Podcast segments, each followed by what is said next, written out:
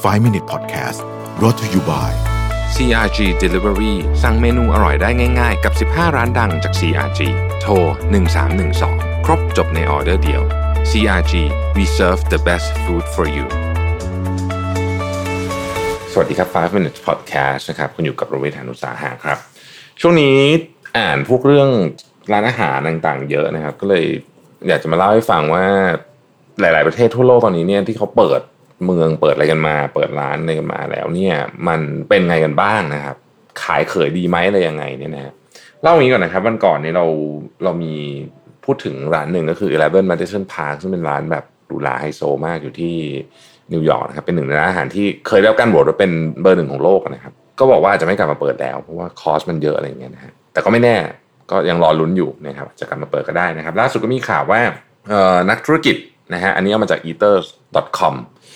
นักธุรกิจร้านอาหารที่ซานฟรานซิสโกเนี่ยประมาณสัก 50 คนเนี่ยนะครับก็เหมือนกับทำคล้ายๆกับใช้คำว่าอะไรดีอะ guideline เหรอเสนอเมืองบอกว่าถ้าเกิดว่าคุณจะให้ร้านกลับมาเปิดได้เนี่ยมันจะต้องใช้อะไรประมาณไหนเนี่ยนะคือเขาบอกว่าถ้าเกิดเอาโซเชียลดิส a ทนซิ่งมาตรงๆตัวเลยเนี่ยร้านที่มีที่นั่งสักร้อยสิบร้อยยี่สิบที่นั่งเนี่ยจะเหลือประมาณสักสามถึงสี่สิบที่นั่งเองซึ่งนั่นหมายความว่าพนักงานก็หายไปด้วยสองในสามต่างๆนานาเหล่านี้นะครับเขาเลยบอกว่า มันมีสองสาอย่างที่เมืองจะช่วยได้ ซึ่งผมว่าเป็นไอเดียได้เหมือนกันแต่เอามาใช้ตรงๆไม่ได้นะครับ แต่เป็นไอเดียกับกับที่อื่นได้เหมือนกัน อันที่หนึ่งก็พูดถึงเรื่องของ การเพิ่มพื้นที่คือร้านเนี่ยมันเพิ่มพื้นที่ในร้านไม่ได้อยู่แล้ว แต่พื้นที่หนึ่งที่ที่เพิ่มได้ก็คือ พื้นที่ที่เขาอยู่ติดกับพื้นที่สาธารณะ อันนี้คือเช่นนะครับยกตัวอย่างเช่น ฟุตบาทนะฮะคือเวลาพูดอย่างเงี้ยมองว่าไปพื้นที่ที่ฟุตบาทนี่คนน่าจะด่าผมว่า ไอเดียนี้มันไม่น่าจะเวิร์กแต่ว่าคือฟุตบาทในบางที่มันก็มันก็สามารถทำได้ คือไม่ใช่ทุกกรณีทำได้นะครับ แล้วก็เฉพาะเหตุการณ์ครั้งนี้ด้วยอะคือมันเป็นเหตุการณ์พิเศษนะครับ แล้วก็เรื่องของการตั้งฟู้ดทรัคหรืออะไรที่มันที่มันการเพิ่มพื้นที่เนี่ย หรือมันอาจจะอาจจะรวมถึงถนนด้วยซ้ำเนี่ยนะฮะคือคือถ้าเกิดว่ามันคิดนอกกรอบไปเยอะขึ้นนิดหนึ่งก็คืออ่าสมมุติว่าเอาลดปริมาณการใช้รถยนต์ลง ให้คนใช้รถสาธารณะปั่นจักรยานมากขึ้นแล้วขอพื้นที่แบ่งมาให้ร้านอาหารได้ไหมอะไรเงี้ยคือมัน เมื่อไปได้ถึงขนาดนั้น คือถ้าเกิดเขาบอกว่า relax เรื่องนี้ได้เนี่ย ก็จะสามารถทำเรื่องของไอ้ social distancing แบบที่เมืองอยากให้ทำได้นะครับแต่สิ่งหนึ่งที่เป็นที่เป็นกังวลเลยแน่นอน คือว่าพอประมาณคนในร้านน้อยลงเนี่ยค่าเช่าก็ต้องถูกตามไปด้วยทำไงจะเจรจากับเจ้าของที่ได้นะครับ แล้วก็คนที่มาทำงานก็จะน้อยลง เดิมทีสมมติว่าร้านร้อยี่สิบที่นั่งเนี่ยใช้พนักงานสมมติสิบหกคนนะครับทำเหลือสี่สิบที่นั่ง พนักงานต้องเหลือห้าหกคนอะคือมันก็ มันก็จะไม่มีคนเยอะเหมือนเดิมเพราะฉะนั้นคนก็จะต้องตกงาน นอกจากนั้นรายได้ของพนักงานเองก็จะน้อยลงไปด้วยนะครับ เพราะว่ารายได้พนักงานเนี่ยมาจากทิปเยอะ ถ้าเกิดคนมากินที่ร้านน้อยนะฮะก็สั่งข้างนอกไปเขาก็ไม่ได้ทิปแบบแบบเหมือนกินที่ร้านใช่ไหมคือรายได้ของพนักงานที่สหรัฐเนี่ยมาจากเรื่องทิปเนี่ยเยอะมากนะครับก็ก็น่าเป็นห่วงเหมือนกัน แต่ว่าเล่าต่ออย่างนี้ว่าในสหรัฐเองเนี่ยไม่ใช่ว่าทุกรัฐจะมีกฎเหมือนกันนะครับ ก็คือเหมือนกับคือบางรัฐก็ให้เปิดบอกว่า capacity 50 นะฮะบางรัฐก็พูดถึงเรื่องระยะห่าง บางรัฐก็พูดถึง capacity 25 แล้วแต่เลยนะฮะเพราะว่ารัฐสหรัฐก็เหมือนกับมีมีประเทศเล็กๆอยู่ด้วยกัน 50 ประเทศนะฮะในบางเรื่องในบางเรื่องนะครับ คือบางอย่างก็คือต้องฟังรัฐบาลกลางหรือว่า บางกฎหมายเนี่ยก็คือขึ้นอยู่กับเมืองยกตัวอย่างยกตัวอย่างกฎหมายที่แบบ ที่เราก็คุ้นๆเช่นกฎหมายเรื่องปืนอย่างเงี้ยนะฮะบางรัฐก็คือห้ามซื้อยากนะบางรัฐก็ซื้อง่ายพกได้อะไรแบบนี้เป็นต้นเนี่ยมันขึ้นอยู่ว่ารัฐนั้นแต่รัฐมีนโยบายยังไงนะครับ กระโดดไปที่ เอ่อโคเปนเฮเกนนะฮะโนโนมา Noma นี่ก็เป็นร้านแบบดังสุดๆ ร้านหนึ่งที่โหคนจองคิวกันสองสามปีนะฮะตอนนี้กลับมาเปิดแล้วนะครับ แต่ว่าให้ทานเฉพาะข้างนอกร้าน แล้วก็ไม่เสิร์ฟอาหารแบบหรูๆแบบแบบที่เขาเสิร์ฟตอนแรกเขาเสิร์ฟชีสเบอร์เกอร์นะฮะสิบห้าเหรียญก็ถือว่าราคาสำหรับโนมาก็ต้องเรียกว่าไม่แพงแล้วล่ะนะฮะแล้วก็แล้วก็เป็นไวน์นะเสิร์ฟแต่ข้างนอกนะครับเขาบอกว่าเออจนกว่ามันจะ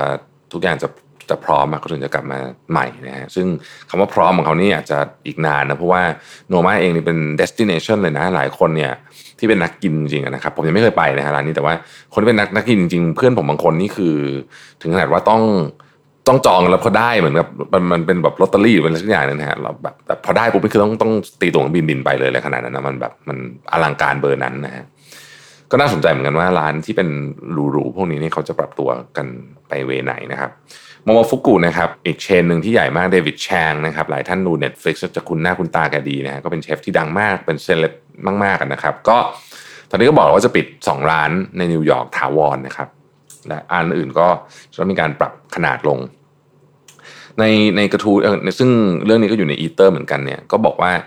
เออมันก็มีคนมาเขียนคอมเมนต์อันหนึ่งซึ่งซึ่งคนมาตอบเยอะมากก็คือ เหมือนกับว่าทำนองว่าแบบ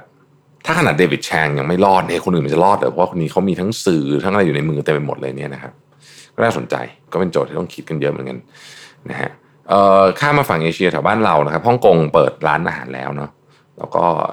ก็มีมาตรการที่ค่อนข้างเข้มงวดนอกจาก social distancing ต่างๆนานาอะไรแล้วเนี่ยนะครับก็ยังมีอีกอันหนึ่งก็คือเรื่องของอะไรอะการบันทึกข้อมูลแอบนะฮะคือสมมติว่าคุณไปเนี่ยคุณก็ต้องไปบอกเขาว่า ผมก็จะว่าคุณจะเดี๋ยวนี้คุณตอนแรกเขาบอกว่าเป็นกระดาษเลยนะ แต่ว่าตอนนี้คุณจะเป็นดิจิตอลแล้วแหละ ก็คือคุณต้องบอกว่าคุณคือใครอะไรอย่างเงี้ยนะฮะตามตัวคุณได้ที่ไหนอะไรเงี้ยก่อนหน้านี้คุณไปที่แบบพื้นที่เสียงมาหรือเปล่าตึกตึกตึกตึกหนึ่งสองสามสี่ต้องตอบคำถามพวกนี้ก่อน อันนึงก็คือ ถ้าคุณไปพื้นที่เสี่ยงมาแน่นอนเขาไม่คุณเข้านะฮะแต่ถ้าเกิดว่าคุณไม่ได้ไปพื้นที่เสี่ยงมา แต่ว่าบังเอิญบังเอิญว่าวันรุ่งขึ้นเกิดไอ้คนที่กินข้างโต๊ะคุณเขาตรวจเจอโควิดเนี่ยเขาจะได้ตามตัวคุณได้เร็วนะฮะคุณกลับมากักกันแล้วก็ว่ากันไปนะครับ ก็ นี่นี่แหละมัง new normal ที่เขาว่ากันนะฮะสำหรับประเทศไทยเองก็วันที่ผมอัดเสียงเนี่ยคือวันจันทร์ที่ 18 นะครับ ซึ่งเมื่อวานนี้นะฮะเป็นวันแรกดีเดย์นะฮะในการเปิดห้างนะครับ ก็ร้านอาหารก็มาเปิดด้วยนะครับ เราก็จะได้เห็นหลายร้านที่มีชีวิตชีวาเหมือนกันนะครับยกตัวอย่างเช่นบาร์บีคิวพลาซ่านะครับผมชอบมาก ผมชื่นชมทีม marketing ของบาร์บีคิวพลาซ่ามากนะคนคนที่ทำการตลาดเหมือนกันเนี่ยนะดูดูติดตามอยู่ตลอดนะครับผมรู้สึกว่า เออเขาคิดเลยเก่งดีน่ารักนะฮะเอ่ออันนี้ก็คือคุณไปกินบาร์บีคิวพลาซ่าพูดแล้วหิวเลยเนี่ยเอ่อไปกินบาร์บีคิวพลาซ่าใช่ไหมครับ ปกติคุณกินนั่งกินกับเพื่อนใช่ไหมคนนี้เขาก็ไม่ให้ไม่ได้ต้อง social distance ใช่ไหมเออเขาเหงาเขากลัวลูกค้าเหงานะฮะเขาเลยเอาบาร์บีกอนมานั่งด้วย ทุกโต๊ะเลยนะครับแต่ไม่ใช่บาร์บีกอนในตัวที่อยู่หน้าร้านใหญ่ๆนะนั้นมานั่งไม่ไหวนะฮะโต๊ะเต็มกินไม่ได้พอดี อันนี้เป็นบาร์บีกอนจิ๋วเรียกว่าเป็นลูกบาร์บีกอนแล้วกันนะครับตัวเล็กๆนะครับ ขนาดพอดีโต๊ะนะฮะแล้วก็ทำมาจากกระดาษรีไซเคิลน่ารักมากแล้วก็เห็นคนถ่ายลงโซเชียลมีเดียเต็มเลยนะครับ ที่ที่คนที่ไปทานมาเนาะก็เนี่ยครับผมคิดว่าคนเรามันก็ต้องต้องปรับตัวต้องอะไรกันไปนะครับ ก็เป็นกำลังใจให้ผู้ประกอบการร้านอาหารทุกท่านนะอยากให้เห็นกลับมาคึกคัก อยากเห็นอุตสาหกรรมนี้กลับมาคึกคักมีชีวิตชีวาเหมือนเดิมนะครับเพราะผมผมคิดว่าการกินมันเป็นสิ่งสำคัญมากอันหนึ่งของชีวิตนะเป็น เป็นทั้งความจำเป็นด้วยเพื่อให้เราอยู่รอดด้วยแล้วก็แล้วก็เป็นความรื่นรมอย่างหนึ่งในชีวิตด้วยนะครับ ไม่ว่าจะเป็นอาหารอะไรก็ตามมันก็มีความรื่นรมในตัวมันเสมอนะฮะแล้วก็เป็นกิจกรรมที่เราทำร่วมกับคนที่เรารักด้วยนะขอบคุณที่ติดตาม 5 minutes นะครับ สวัสดีครับ 5 minute podcast